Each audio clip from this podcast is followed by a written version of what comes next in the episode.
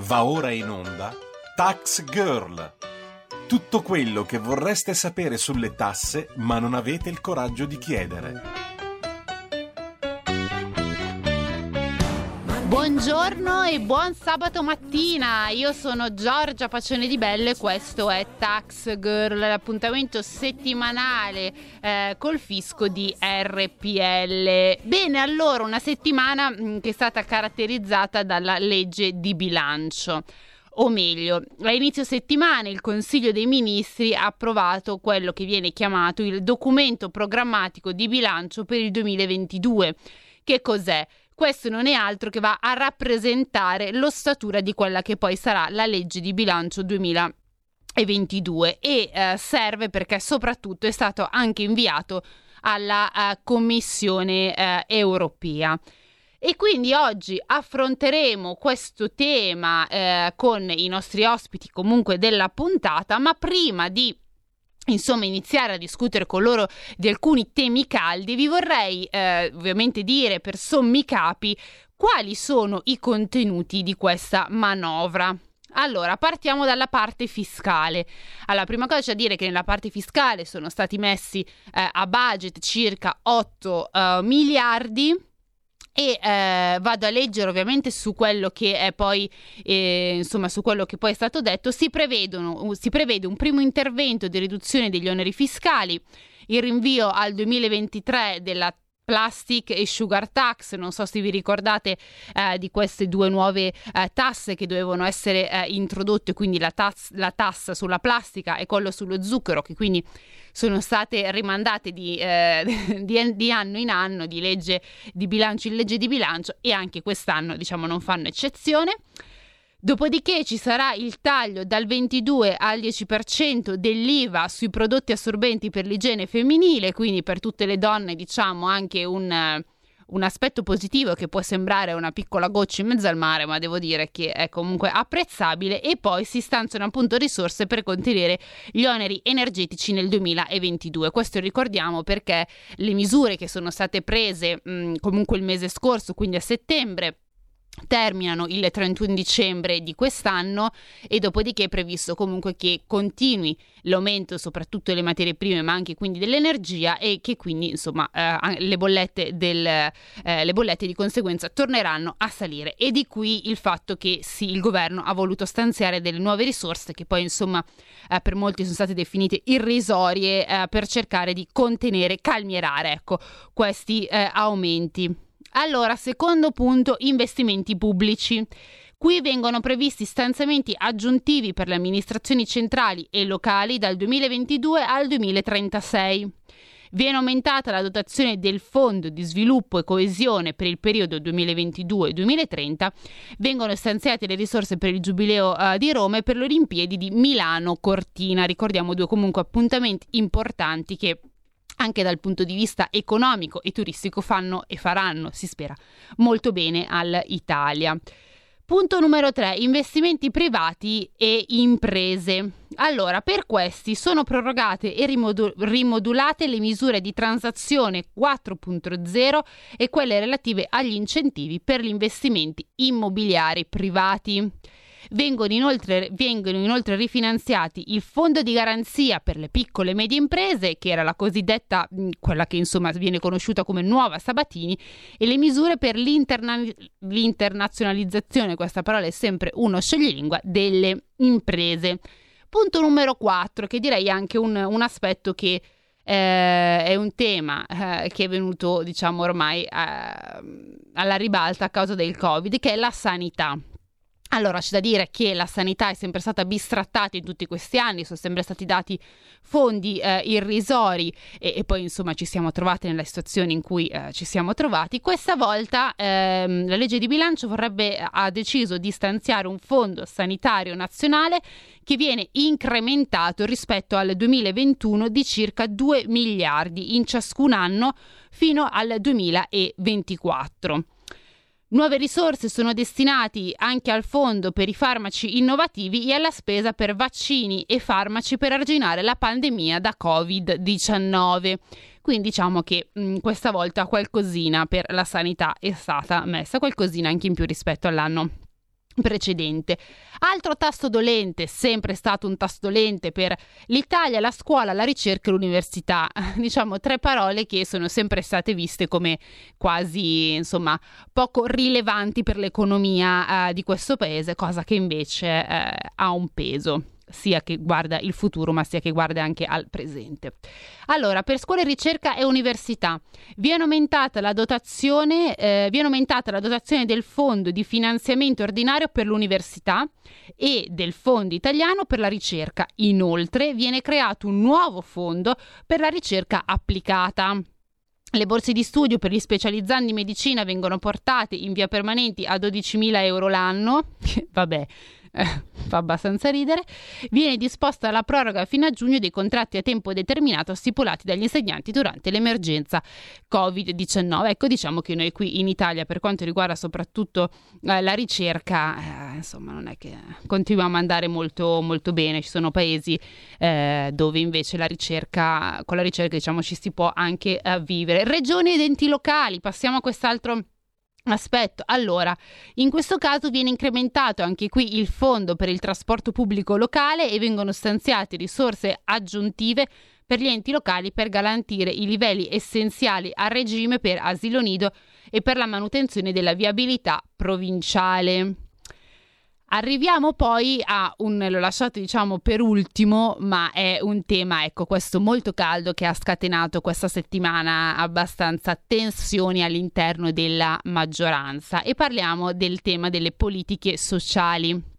Allora, in questo caso l'argomento principe è ovviamente il reddito di cittadinanza. Allora, il livello di spesa del reddito di cittadinanza viene allineato a quello per il 2021, introducendo correttivi alla modalità di eh, corri, insomma, per come viene dato e rafforzando i controlli. Vengono inoltre previsti in materia pensionistica per assicurare un graduale ed equilibrato passaggio verso il regime ordinario e attuazione della riforma degli ammortizzatori sociali.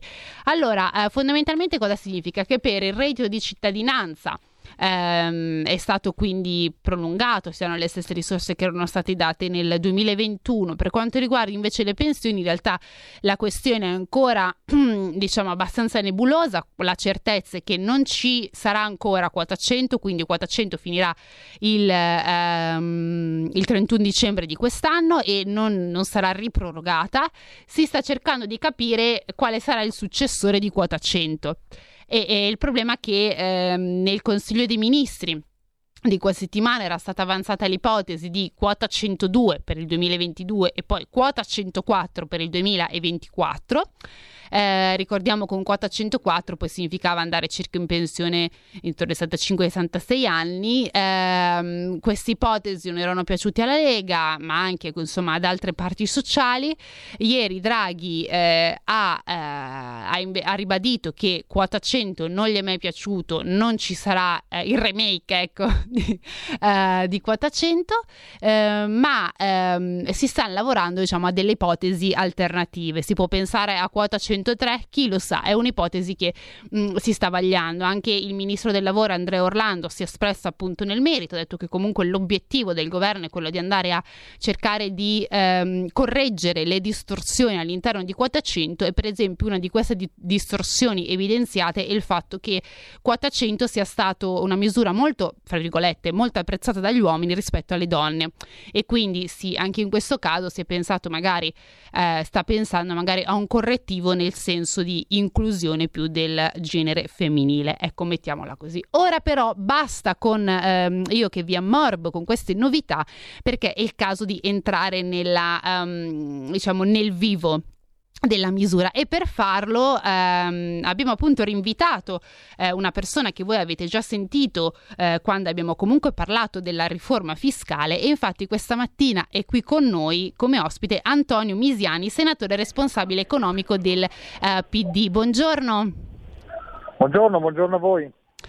Allora, io partirei subito da eh, una dichiarazione che in realtà è stata fatta da Carlo Bonomi, che ricordo, ricordo appunto agli ascoltatori essere presidente di Confindustria, e lui ha, mh, ha detto ciò C'è stato un assalto alla diligenza e per l'ennesima volta vedo che la politica ragiona ognuno per la sua banderina, chi pensa ai pensionamenti, ai prepensionamenti, chi al reddito di cittadinanza, chi ad altro e non a un quadro complessivo volto invece alla crescita del paese. Ora, devo dire un pensiero che forse accomuna molti, eh, molti italiani, no? ma è anche comunque un attacco abbastanza duro eh, alla, alla, maggioranza. Le volevo chiedere un commento su, eh, su questa affermazione. Ma io non penso che da Confindustria possano venire lezioni di assalti o meno alla diligenza. Che io ricordo ogni anno, legge di bilancio dopo legge di bilancio, eh, le associazioni che fanno parte di Confindustria scatenate nel chiedere ognuna bonus, sgravi mm. fiscali, incentivi e quant'altro, ma legittimamente perché ognuno eh, deve rappresentare eh, pezzi di società, istanze, bisogni e quindi è inevitabile che nella discussione eh, siano uh, rappresentate queste, queste, istanze. Il punto è comporre un equilibrio che sia funzionante in interesse generale del Paese. Ora la legge di bilancio vale 23 miliardi di euro sì. nel 2022 la prossima, bisogna trovare un equilibrio all'interno di questa cifra che permette di affrontare una serie di problemi, dal finanziamento della sanità, alle misure per la scuola, fino al tema delle pensioni, degli ammortizzatori sociali, che non sono un assalto alla dirigenza, riguardano milioni di italiani, riguardano le vite di tante persone che eh, in relazione a quello che verrà deciso potranno o meno andare in pensione, avranno o meno una forma di protezione se rischieranno di perdere il lavoro e avranno o meno servizi sanitari all'altezza. Mm. Eh, assolutamente, proprio sul tema delle pensioni, come stavo raccontando prima agli ascoltatori, c'è ancora un po' di, eh, insomma, c'è ancora un po' di, di, incertezza, nel senso che era stato proposto in Consiglio dei Ministri quota 102 per poi passare a quota 104 il motivo è per non ritornare insomma subito eh, alla Fornero. Sappiamo ormai che la Lega ovviamente queste ipotesi non è che gli siano piaciute più di tanto, si è molto irrigidita. Ieri Draghi eh, ha, proprio detto come quota 100 non gli è mai piaciuto, non ci sarà, eh, la, non sarà quindi riproposta quota 100 insomma eh, com'era, ma la domanda che mi faccio è si sta andando quindi verso una quota 103 mh, oppure verso altre soluzioni? Ma guarda, io spererei in uh, soluzioni più eque di un sistema come quota 100 uh, eh, che ha dimostrato parecchi limiti. La soglia di 38 anni di contributi ha tagliato fuori uh, chi aveva carriere contributive più discontinue, penso a tantissime donne, ma penso anche a lavoratori precari, penso a chi lavora nel settore dell'edilizia. Hanno potuto andare in pensione prevalentemente maschi, dipendenti pubblici del nord, con stipendi medio-alti. Non mi sembra un'operazione straordinaria dal punto di vista dell'equità sociale e io credo che non si debbano riprodurre le distorsioni di quel sistema nelle scelte che andremo a fare. È per questo che come Partito Democratico chiediamo mm. che si, ci si occupi di chi fa lavori gravosi, mm. ci si occupi delle donne, ci si occupi dei giovani e allora eh, più che ragionare, eh, per l'amor di Dio, ragioniamo anche di 102, 103, 104, certo. però c'è il tema di un'ape sociale che va estesa e allargata oltre che prorogata, è stato fatto un lavoro di individuazione sulla base di parametri oggettivi di lavori considerati gravosi, questi meritano sicuramente di andare in pensione prima rispetto ad altre categorie, c'è opzione donna che va prorogata perché si dà una possibilità in più alle donne che devono affrontare carichi di cura diversi rispetto a quelli degli uomini. C'è il tema dei giovani mm. che in gran parte sono, eh, entrano nel mondo del lavoro in condizioni di precarietà, hanno carriere discontinue e siccome andranno tutti in pensione col contributivo pieno, in molti casi rischiano di avere pensioni da fame nel futuro. E di questi problemi è meglio occuparsene oggi prima di avere un'emergenza sociale con centinaia di migliaia di pensionati al di sotto della soglia di povertà, perché questo è il rischio che corriamo nei prossimi anni. Noi diciamo affrontiamolo subito introducendo una soglia di garanzia, un'integrazione al minimo anche mm. nel sistema contributivo che protegga le giovani generazioni. Ecco, a noi piacerebbe occuparsi anche di, o che ci si occupasse anche di questo e non solo della lotteria delle quote. Esatto, ma eh, una quota minima significa quindi una pensione minima di, diciamo, di base di sussistenza, chiamiamola così?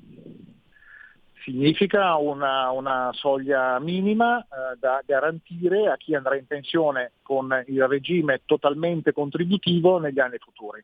Certo, e per i giovani appunto, io ritorno sui giovani perché è una cosa che insomma ha iniziato a dire anche lei, eh, è stato detto anche da un report dell'Inps che chi è nato dal 1980 in avanti eh, c'è il rischio che eh, praticamente non veda mai la pensione, nel senso che ehm, l'età di pensionamento potrebbe arrivare anche oltre i 72 anni. Ora, leggendo questa cifra, io devo dire che rientro in questa categoria, ma a parte questa, piccola, eh, insomma, io, ma come molti altri della mia generazione e anche insomma più giovani mh, mm, e anche un po' più anziani, magari sono rimasti abbastanza colpiti, cioè parliamo di 72, 73, 74 anni. La mia domanda è: ma forse non si dovrebbe pensare a riformare un sistema delle pensioni anche a livello proprio di sostenibilità del nostro sistema pensionistico che evidentemente non sta andando molto nella giusta direzione? Ma guardi, ancorare l'età media di pensionamento alla speranza di vita è un principio sacrosanto. Se aumenta, come è auspicabile, la speranza di vita di ognuno di noi, è inevitabile che per mantenere la sostenibilità finanziaria del sistema l'età di pensionamento si sposti in avanti, perché se ho più speranza di vita allora eh, per mantenere il sistema in equilibrio eh, bisogna, mandare, eh, bisogna, innalzare progressivamente l'età di pensionamento. Però a mio giudizio il punto oggi è tornare a quella che era l'ispirazione originaria della riforma del 1995, quando mm. venne introdotto il sistema contributivo, cioè tanto verso, tanto ricevo di pensione. Allora, nella eh, logica di quella riforma, l'età di pensionamento era in realtà un sistema flessibile, all'interno di un range minimo-massimo. Ecco, io credo che si debba tornare lì, non un'età rigida di pensionamento, si va a 67 piuttosto che a 66 e solo a quell'età, ma lasciare alle persone la possibilità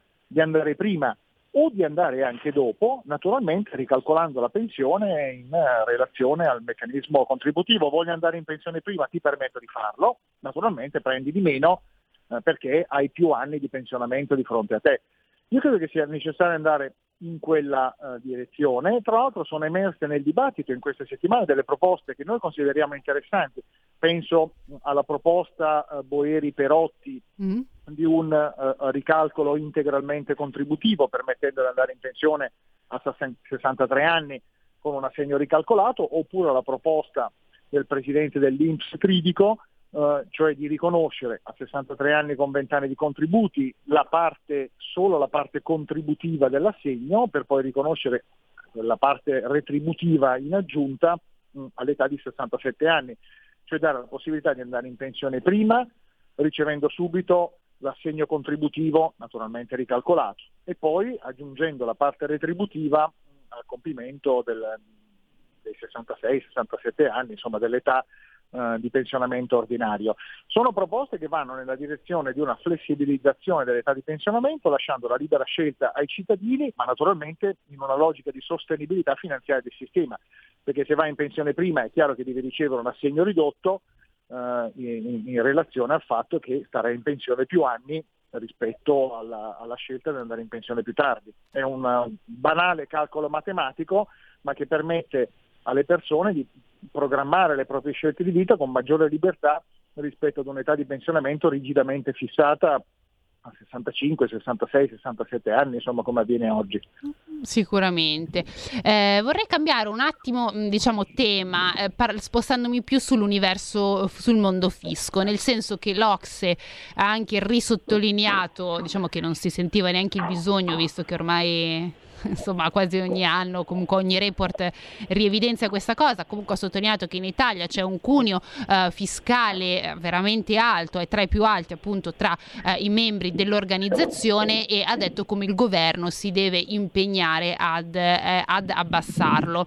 Ora io torno su Confindustria perché? Perché Confindustria appunto Bonomi eh, in diverse insomma ehm, assemblee ha più volte sottolineato come anche loro vorrebbero e auspicherebbero un abbassamento del cuneo fiscale, lui ha detto secondo me gli 8 miliardi devono essere eh, gestiti e destinati soltanto alla riduzione del cuneo fiscale.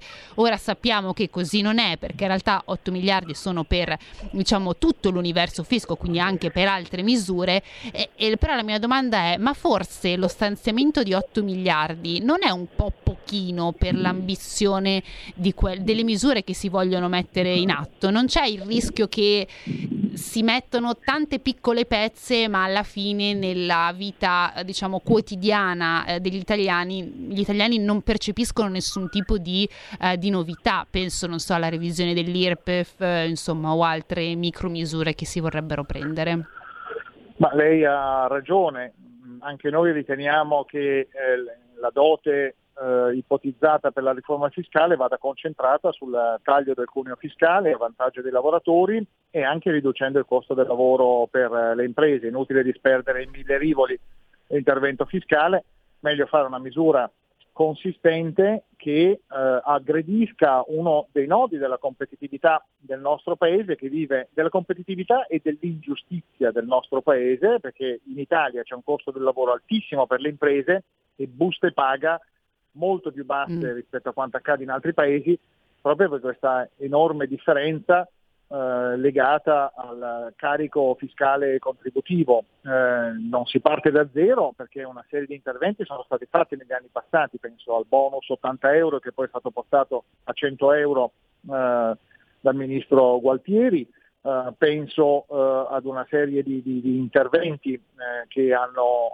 ridotto il, il, cuneo fiscale, però siamo ancora molto lontani da, da quello che dovrebbe essere, da quello che accade insomma, negli altri paesi europei, quindi questi 8 miliardi secondo noi andrebbero uh, concentrati lì, lo dice anche Confindustria, lo dicono anche le organizzazioni sindacali sì. e, e credo che di questo si debba tenere conto. Eh sì, assolutamente, anche più che altro per, insomma, come abbiamo detto all'inizio, riuscire poi a realizzare delle misure che veramente danno una, una scossa al, al, sistema Italia anche dal punto di vista eh, economico. Un'ultima domanda. se me lo lasci dire, sì? me lo lasci dire la scossa, io non, non credo eh, tanto nello shock fiscale che fa ripartire l'economia. Mm. Credo che la crescita e lo sviluppo economico nel nostro Paese dipenda in primo luogo da quanti investimenti pubblici e privati eh, sappiamo eh, promuovere, dagli investimenti nella scuola, nell'università, nella ricerca, in realtà lo, lo, sviluppo del paese dipende innanzitutto da questi fattori. Poi il carico fiscale ha un suo peso senza ombra di dubbio, però la crescita si fa anche attraverso una spesa pubblica intelligente su investimenti, ricerca e sulla formazione dei nostri ragazzi. Sì, eh, ecco, assolutamente. Eh, infatti, tra l'altro, mh, stavo leggendo che è stato dato anche scuola, ricerca e università, insomma, sono state rifinanziate alcune borse di studio. Diciamo che si è fatto anche un po' meglio anche sulla sanità eh, quest'anno. Eh, forse qualche investimento più anche lato sanità poteva essere previsto, visto Insomma... Beh, però l'aumento delle risorse sul Fondo Sanitario Nazionale è importante, sono 2 miliardi sì? che salgono a 4 il secondo anno e 6 il terzo. C'è un'altra misura importante, la mm. stava ricordando anche lei, e sono le borse di studio per le specializzazioni mediche sì. che vengono portate a 12, 12 all'anno e quindi noi di fatto con questa scelta dovremmo garantire a tutti i ragazzi che escono dalle facoltà di medicina di poter accedere ad una scuola di specializzazione, cosa che in passato eh, non avveniva.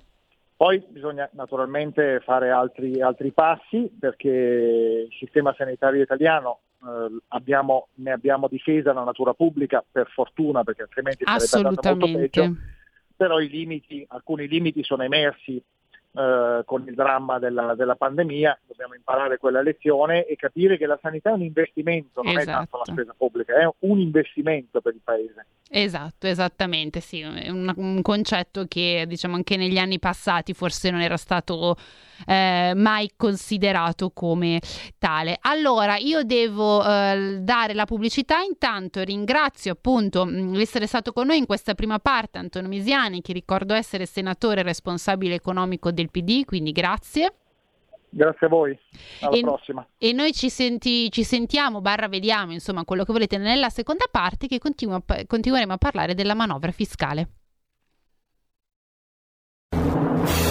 Mondo di Tarkus, Gabriele Manzini e Sandro Roda in un viaggio attraverso la storia della musica progressive dalla nascita alle nuove contaminazioni. Ogni sabato dalle 21.30. Solo su RPL, la tua radio.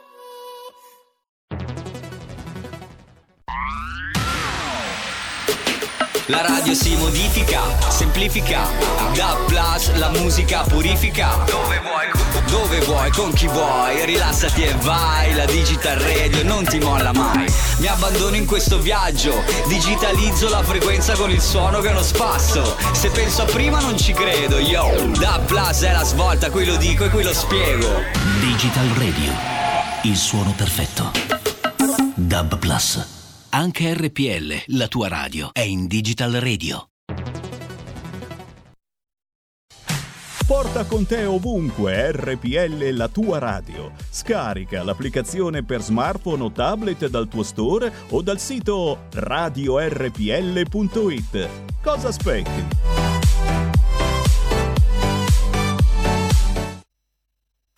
Ask for money and get advice. Ask for advice. Get money twice. I'm from the dirty, but that Chico nice. Y'all call it a moment. I call it life. One day while the light is glowing, I'll be in my castle golden. But until the gates are open, I just wanna feel this moment. Oh, I just wanna feel this moment. Oh, I just wanna feel this moment. Miss Worldwide. Cristina Aguilera. Oye, mamita. Dale, que la cosa está rica.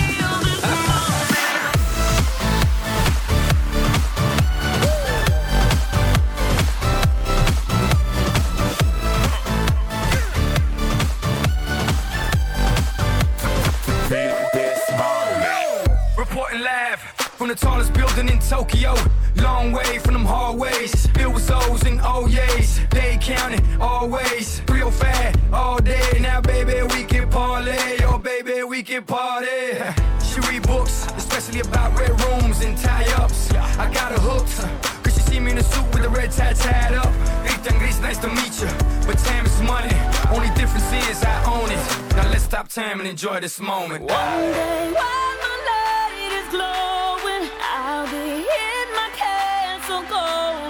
Oh.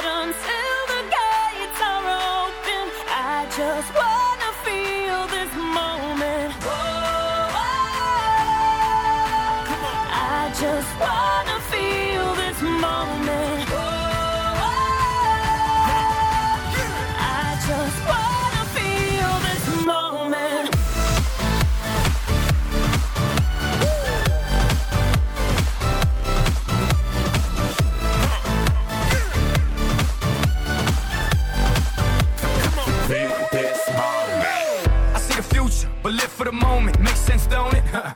Now make dollars, I mean billions. I'm a genius, I mean brilliance. The streets is what schooled them and made them slicker than Slick with the ruler. I've lost a lot and learned a lot, but I'm still undefeated like Shooter. I'm far from cheap.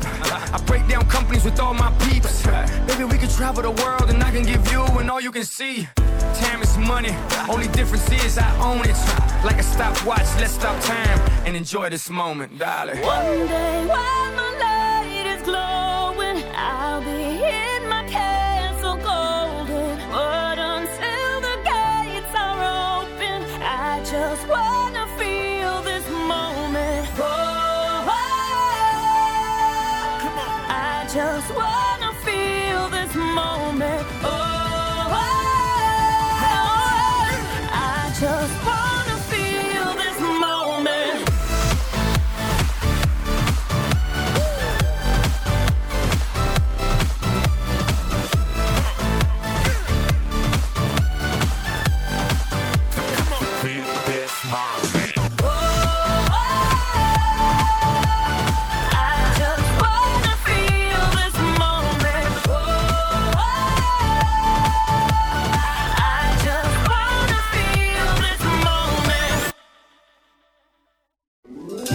Stai ascoltando RPL. la tua voce libera, senza filtri né censura. La tua radio.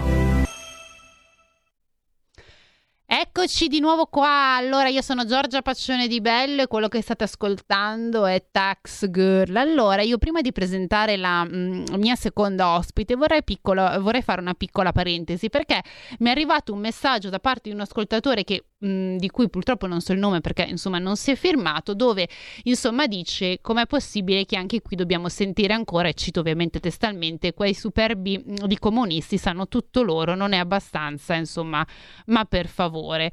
Allora, ehm, io vorrei appunto rispondere a questo ascoltatore che è quello che cerco di fare io tutti i sabati, come insomma molti altri colleghi, è fare insomma informazione e per farlo Secondo me è giusto sentire, in questo caso, un esponente della maggioranza, come era appunto il senatore Antonio Mesiani del PD, e adesso sentiremo appunto un esponente della, eh, della opposizione. Perché dico questo? Perché è giusto eh, farsi una propria opinione conoscendo però il mondo intorno. Detto ciò, non bisogna essere d'accordo con quello e con l'idea del PD e con quello che ha detto appunto adesso il senatore Misiani, come non si può essere d'accordo con quello che dirà la nostra ospite adesso, ma l'importante è sentire entrambe le campane, quindi in questo caso maggioranza e opposizione, per poi crearsi una propria opinione critica.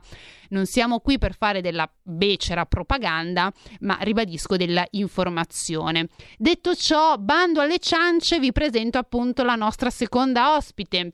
Allora abbiamo qui con noi appunto questa mattina Lucia Albano che è appunto deputato di Fratelli d'Italia e componente della eh, Commissione eh, Finanze. Eh, allora, buongiorno Lucia. Buongiorno, buongiorno. Allora, eh, nella prima parte, adesso sto leggendo altri messaggi di altri ascoltatori, evidentemente non hanno capito quello che ho detto, ma va bene così. Eh, vabbè, il mondo è bello perché vario. Allora, nella prima parte, come ho anche ribadito con il senatore appunto Antonio Misiani, che fa parte ovviamente della eh, maggioranza, abbiamo cercato di capire anche un po' le idee del PD, insomma, di quel ramo lì e secondo loro come sta andando questa legge di bilancio. Adesso appunto con lei invece cercheremo di capire il lato dell'opposizione, no? quindi l'altro lato della, ehm, della medaglia e io eh, partirei subito da eh, insomma dalle basi. In questa settimana appunto il Consiglio dei Ministri ha approvato il documento programmatico di bilancio. Le chiedo, Fratelli d'Italia come valuta questa, questo documento? Intanto buongiorno a tutti, grazie dell'invito a tutti gli ascoltatori e grazie dell'invito. Sì, sono d'accordo, è proprio necessario un confronto no? nella dialettica politica e quindi con questo spirito mi, mi pongo questa mattina come sempre d'altro canto. Ecco, dunque in settimana è stato approvato questo documento che è il documento programmatico di bilancio che insomma detta un po' quelle che saranno le linee della legge di bilancio che sarà in discussione nei prossimi, nei prossimi mesi. Ed è il primo dell'era Draghi e dell'era post pandemia, quindi è eh, un documento importante. Certamente è frutto di un compromesso all'interno di una maggioranza che noi sappiamo essere disomogenea mm-hmm. ed è un compromesso necessario per superare delle posizioni in alcuni casi eh, inconciliabili e soprattutto a volte anche insomma, abbastanza in contrasto tra loro. E quello che genera, quello che noi dobbiamo sottolineare è che sta generando e procrastinando una dannosa incertezza eh, per il nostro, il nostro Paese in un momento in cui sono necessari in realtà punti di riferimento più certi sia per i cittadini che per le imprese e sono eh, una certezza che è anche necessaria per centrare uno degli obiettivi della legge di bilancio che il ministro Franco ha posto, ossia quello di agevolare gli investimenti in Italia, ma l'incertezza non, già, non aiuta eh, la, la, la, la sicurezza, la certezza di un investimento.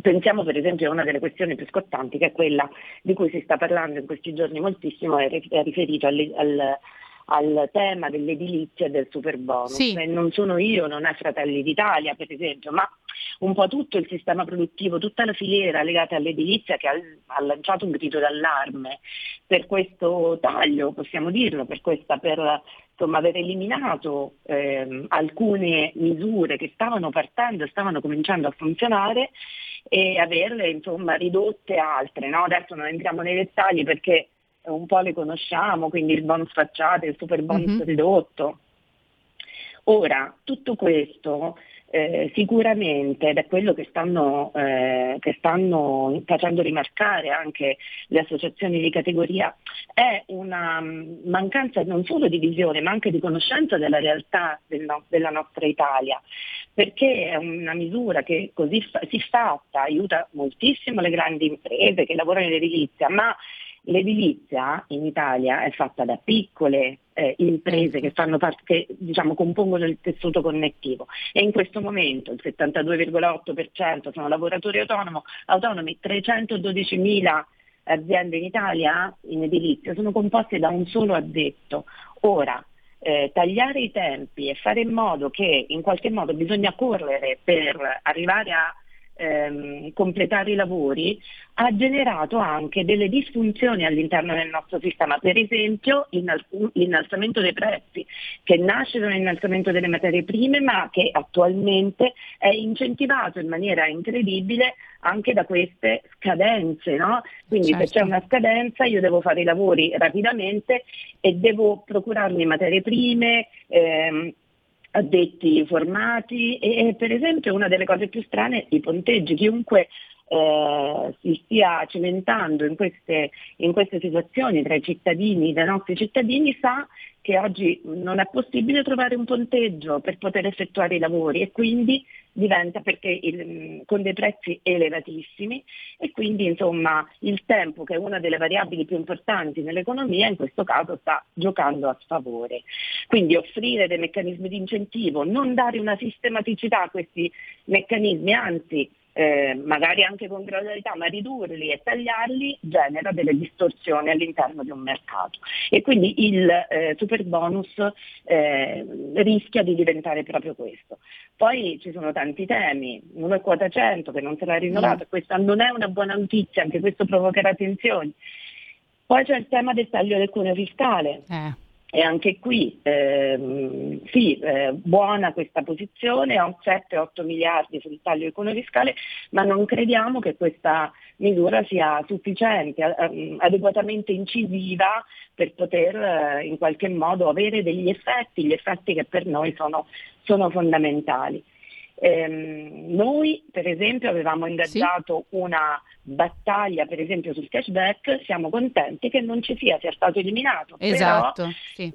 Una, questo è, è importante, no? il cashback era una misura assolutamente, veramente assurda, inutile e dannosa. Ricordiamoci che erano 5 miliardi che erano stati, adesso facciamo un confronto, no? 7-8 miliardi per il taglio del cuneo fiscale, 5 miliardi per una misura come il cashback che è stata solo veramente inutile e dannosa.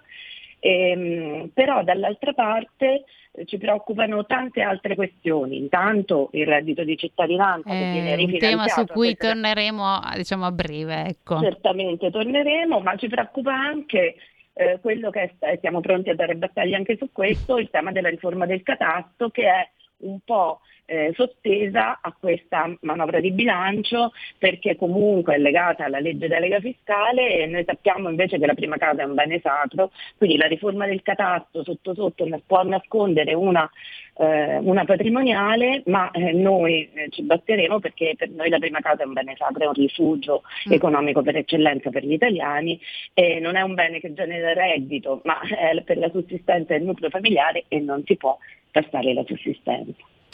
Allora, esatto, tra l'altro il tema della riforma del catasto ovviamente come, come, moltissime volte è passato ormai nel dimenticatoio, si sono fatte diciamo quelle due o tre settimane di fuoco e poi dopo un attimo eh sì. è andata a scemare anche questo. Eh, ma piano piano tornerà. Eh sì, direi che piano piano tornerà o forse tor- tornerà troppo tardi quando ormai ehm, insomma il danno è fatto possiamo anche diciamo dirlo così. che cova un po' sotto la cenere, ma eh, noi siamo sì. attenti perché insomma, secondo me è un tema fondamentale. No? E, insomma, la, non solo per la casa, ma anche per la certezza no, di quello che. Perché se noi dobbiamo eh, incentivare l'investimento, incentivare l'investimento per esempio nel, nel, nel, nell'ambito immobiliare, eh, non possiamo avere tra 4 o 5 anni diciamo, una, questa spada di Damocle che non, non, sapremo quale sarà la tassazione sui, sugli immobili. Quindi ecco, allora facciamo super bonus, bonus per incentivare, poi eh, dalla dall'altra parte no? lavoriamo in un altro. Ma questo è frutto di questo governo che in qualche modo eh, deve, ecco quello che dicevo all'inizio, deve eh, trovare i suoi equilibri tra maggioranza. trovare un equilibrio eh, sì, quello purtroppo sì diciamo che poi ci sono appunto anche eh, alcune anche in altre eh, mi- misure si nota insomma questo dualismo. Però giustamente ricordiamo che eh, essendo comunque un governo frutto di diversi partiti che hanno una diversa natura un diverso elettorato è abbastanza difficile che mm, diciamo si riesca a leggere quello che può essere una legge di bilancio a tratti non schizofrenica. Uso un po' anche questa parola forte però in sostanza per, perché insomma molto spesso non è facile trovare un equilibrio penso tra un partito democratico e la Lega la Lega magari è molto più vicino su molti temi a Fratelli d'Italia che al Partito Democratico però al governo essendo col PD eh, insomma è un equilibrio abbastanza difficile quello da, da trovare. Ma vorrei tornare... Sì, ci sono anche 5 Stelle, eh, Sì, vabbè, eh, insomma, li, li, ho tralasciati per ovvi motivi. eh, certo.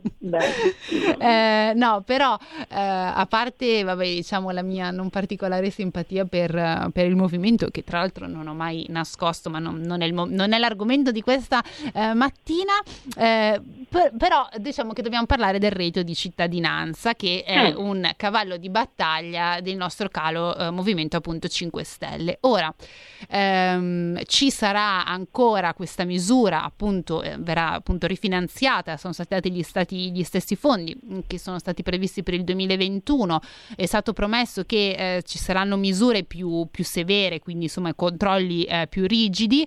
Eh, questa cosa ovviamente non, non sta piacendo particolarmente alla Lega, ma devo dire che anche Bonomi, che ricordiamo essere presidente di Confindustria, ha detto ma forse ehm, se non si modifica seriamente l'impianto del reddito di cittadinanza si continua a fare uno spreco eh, di soldi eh, pubblici. Ora so che voi di Fratelli d'Italia avete fatto una battaglia e continuate a farla eh, contro appunto il reddito di cittadinanza, ha dato mh, diciamo che purtroppo i risultati non sono andati molto a favore, nel senso che il reddito di cittadinanza non spesso, non sempre ha aiutato diciamo, a combattere la povertà e quindi le volevo chiedere qual è la proposta che Fratelli d'Italia ha per cercare invece di l'alternativa ecco, al reddito di cittadinanza. Se voi foste al governo, non reddito di cittadinanza ma non reddito di cittadinanza perché riteniamo, e l'avevamo detto, l'abbiamo detto dall'inizio, abbiamo sempre previsto e quello che avevamo previsto si è verificato, che il reddito di cittadinanza aveva in realtà un importo eccessivo e ha procurato tra l'altro per essere uno spreco una stortura nel mercato del lavoro eh, noi abbiamo proposto, e già l'abbiamo fatto in sede di eh, decreto sostegni, abbiamo proposto il reddito, eh, non il reddito di emergenza, noi abbiamo proposto la cancellazione del reddito di emergenza e la cancellazione del reddito di cittadinanza, ma l'assegno di solidarietà. Mm. Abbiamo proposto l'assegno di solidarietà con un emendamento all'articolo 12 del decreto sostegni. E che cosa prevede il reddito, l'assegno di solidarietà? Chiunque percepisce quell'assegno intanto è obbligato a lavorare per lo Stato, per il comune di residenza. È di solidarietà per chi si trova realmente in difficoltà, ci sono dei paletti ovviamente ed è un importo di, di 300 euro più 250 euro per ogni componente nel nucleo familiare e nella categoria questi, dei più bisognosi rientrerebbero tutti coloro che sono totalmente privi di reddito, che non hanno alcun risparmio e non possiedono alcuna casa al di fuori della prima. Quindi c- ci sono poi altri paletti, il valore, un valore ISE, ci sono certo. insomma, i titolari di immobili, ma la cosa importante è che noi vogliamo sostenere chi non può lavorare e, e, quindi chi non può lavorare ha un assegno di solidarietà, però vediamo anche nel termine assegno di solidarietà è cosa ben diversa dal reddito di cittadinanza, cittadinanza. di emergenza. E non sì. è un reddito, è un sostegno. È un sostegno, e certo. È un sostegno perché il reddito è un'altra questione, il reddito si ottiene con il lavoro. Pertanto eh, non solo dobbiamo eh, sostenere le persone attraverso appunto un, una solidarietà alle persone che sono in difficoltà, ma questo eh, è ovvio, la nostra non è stata mai un'opposizione tu cura, è un'opposizione costruttiva e patriottica, quindi noi abbiamo sempre delle proposte alternative.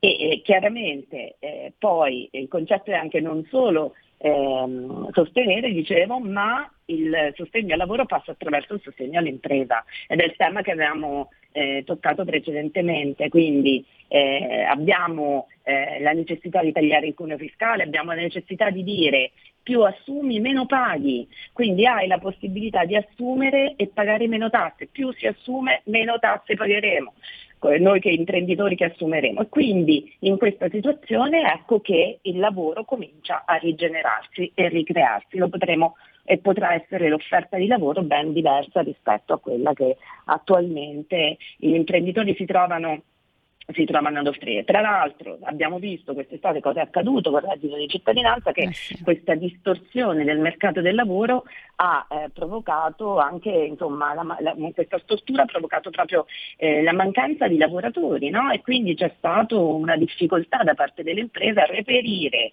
manodopera quando c'era necessità. E quindi ecco che eh, avevamo previsto no? questa, questa, struttura e adesso sembra che ci sia una revisione della modalità di erogazione del reddito di cittadinanza, ma noi siamo completamente contrari perché è stato comunque eh, inserito nella, in questa, in questo, nel documento programmatico, è stato inserito un miliardo in più. Esatto. E non, siamo, non sono esatto. bruscolini. Ecco. No, non Quindi sono continuiamo a eh, utilizzare risorse per eh, questioni. Quindi le nostre due battaglie che sono, diciamo, ecco. che sono state il cashback e il reddito di cittadinanza, su una siamo riusciti, l'altra no. ancora no, però già c'è stato insomma, una, un riconoscimento, vediamo Bonomi, vediamo la Lega, cioè, sono tutti eh, lì a criticare questa misura e comunque a renderla diversa. Allora, le volevo chiedere invece un'ultima domanda, una risposta con un tweet, perché siamo in chiusura, sì. sulla questione pensioni. Si è discusso sì. di quota 102 e quota 104. Sono due soluzioni che a Fratelli d'Italia piacciono? Ma eh, noi pensiamo che quota 100 è una misura che non va eliminata e la nostra posizione è stata sempre questa. Però detto questo, possiamo dire che eh, quota 100 è una misura che va a favore non di tutti i lavoratori ma della quota di lavoratori di lungo corso e stabili, cioè con un lavoro regolare in tutto il periodo. Anche qui è necessario conoscere la realtà. Oggi i lavoratori hanno, non hanno un percorso stabile e regolare, soprattutto per quanto concerne donne e sud. No? È un problema che è diventato esplosivo anche col passaggio al regime contributivo per cui eh, noi riteniamo che ehm, sia necessaria sicuramente una riforma organica che vada mm. a mh, mm, garantire, a privilegiare un'equità contributiva e un'equità intergenerazionale. Ci sono delle proposte, c'è una legge che abbiamo presentato a firma Rizzetto, per un sistema pensionistico flessibile e dobbiamo sicuramente continuare a lavorare su questa, questa linea. Bene, allora noi siamo arrivati alla fine mm, di questa appunto trasmissione. Io ringrazio appunto Lucia Albano che ricordo essere deputato di Fratelli d'Italia e componente della Commissione Finanze, quindi grazie di essere stata con noi questa mattina e di aver dato anche appunto il punto di vista di Fratelli d'Italia, quindi grazie. Grazie, grazie a lei, grazie agli ascoltatori. E noi eh, ci sentiamo, barra vediamo sabato prossimo con, una, con un'altra puntata e vi auguro un buon weekend. Avete ascoltato Tax Girl. It's a rich man's world.